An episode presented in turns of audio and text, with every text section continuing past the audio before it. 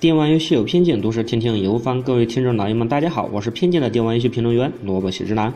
在今天我一大早醒来的时候，就一瞬间被一条新闻给吸引住了，那就是在我国上个世纪末曾经炒得风生水起的著名游戏公司小霸王终于回归了。当然，说到小霸王的回归，也许在座的各位小伙伴有的部分可能已经清楚，在今年三四月份的时候，这个公司就已经宣布了复出江湖的新闻。而今天新闻的内容主要是讲的小霸王这个平台，这个尚未发布的平台，已经有国外的游戏厂商宣布在这个平平台打造独占的游戏。虽然这个名为《Unrush》的游戏看着比较陌生，不过制作这个游戏的游戏公司可是曾经酝酿出了《尘埃》这个经典的系列，所以这么想来，质量应。该不会太差。不过令萝卜喜之郎最为震惊的是，这个平台居然还真有人在首发的时候，在游戏机都还没有正式发布的时候就给予独占的作品。这反正在我看来，真的是有点小小的震动。毕竟萝卜喜之郎偏见的以为，虽然曾经小霸王的时代那是风生水起，可以说是垄断了整个国内的市场。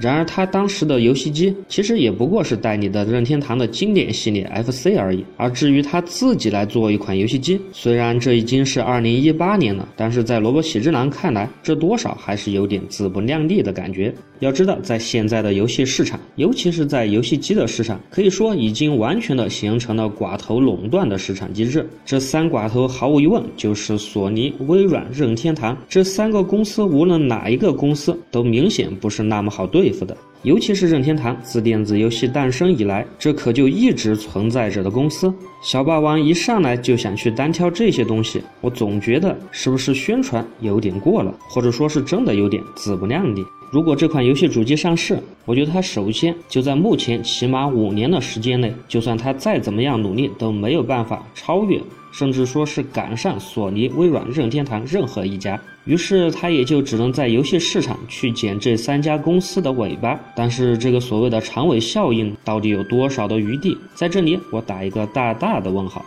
另外，目前的国内市场，难道小霸王他看不到吗？目前的国内市场，在我看来，现在基本都是各类网游来打天下，比如才刚火了一把的逆水寒，还有之前的王者荣耀、英雄联盟。守望先锋，不论是哪一个，都是网络游戏。而对于要做一个游戏主机来说，按传统的说法或者传统的思维模式，这必然的就需要大量的单机游戏，甚至是独占的游戏，才能撑起这个平台。虽然确实这刚刚就宣布了一个独占游戏，然而这个独占游戏可能在我看来还完全没有办法撑起一整个游戏平台。其实我偏见的以为，作为小霸王复出江湖，他完全可以不用一步到位，直接做自己的游戏机。其实他可以以好好的做一个游戏的主机代理商。先过渡一下吧，比如引进正版渠道的 PS 四和 NS，外加各种周边产品，等发展成熟了，拥有一定的市场地位之后，再开发自己的作品、自己的主机。这样来说，应该说要保险得多吧？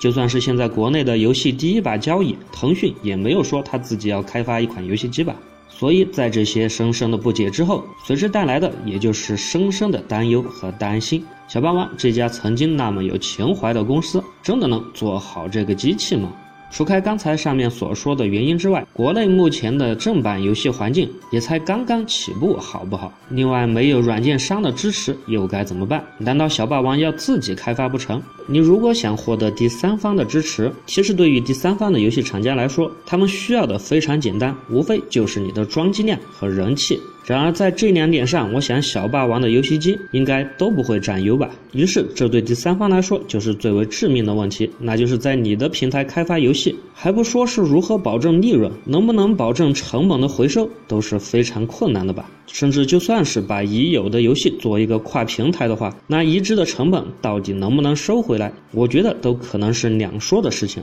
此外，游戏机这本身硬件上和工业制造上的巨大差距，让我感觉，如果小霸王想通过它的硬件产品来追上目前的三个大佬，可能还暂时难度太高。你别跟我提什么中国制造，就不说那些顶尖技术了。你看看现在基本人手一个的笔记本电脑，那么多的国内厂商，芯片的不管说是 CPU、显卡、内存，我看这基本都是国外的技术吧。所以这个技术水平的差距，小霸王究竟可以追到什么程度，也是很大的问题。当然，虽然吐槽了那么多，但究竟小霸王好歹是一个目前的破局者，作为我们伟大中国曾经的明星公司，曾经垄断整个江湖的大公司，我想我们在座的很多人还是很乐于他来搅局的。毕竟，在国内目前顶尖的游戏游戏机基本还是被国外大厂所包揽的情况下，如果能看到中国企业的影子，相信对每一个中国人来说还是非常自豪的。而同时，我想这也代表着国产游戏的新的发展现状，那就是从原原来的被动接受、地下传播、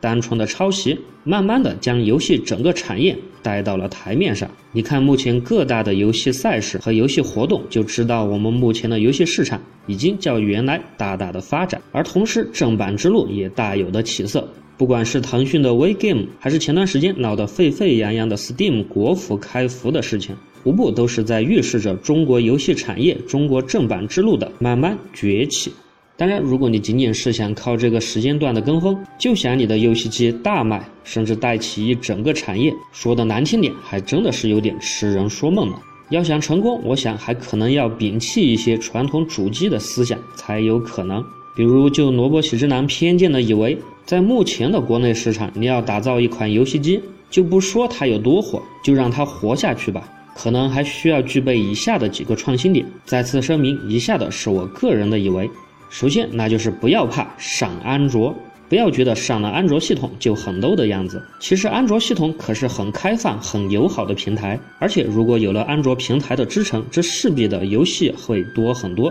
对于一些游戏开发商的难度也会小得非常多。同时不要怕上网游，对你没有听错，游戏主机上网游。目前国内的游戏市场，大家应该也知道，主要还是以网游为主，另外网游类的游戏机可能还真的蛮少。至少国外的那三巨头在游戏主机玩网络游戏的探索上，还暂时算不得成功，算是一个很好的真空点。这不管是你要上手机平台的游戏，还是电脑端的 PC 网游，我觉得都是一条出路。你可别吐槽手机人人都带着，为什么不直接在手机上玩？那么我想说，难道你拿着手机每天就是玩游戏吗？手机目前的那个电量到底能支撑你玩多久的大型游戏，尤其是网络游戏？反正萝卜喜之郎的这款手机，在玩那些大型的手机网游的时候，可是每一分钟就要掉百分之一甚至还多的电量，这对于手机日常的使用来说，那可是非常头疼的问题。而这时候有一个专门玩游戏的掌机在旁边，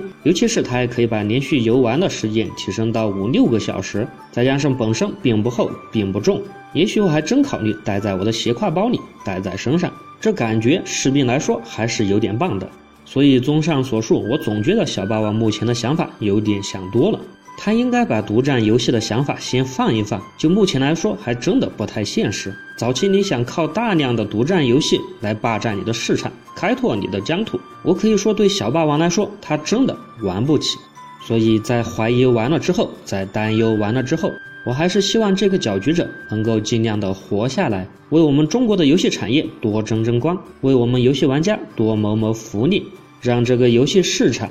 更加的精彩吧。好了，这一期的电玩偏见就到这里。我是偏见的电玩游戏评论员萝卜喜之男，我会每次在这里为各位带来最新的电玩游戏资讯和个人吐槽，请喜欢的多多转发支持。我们下期见。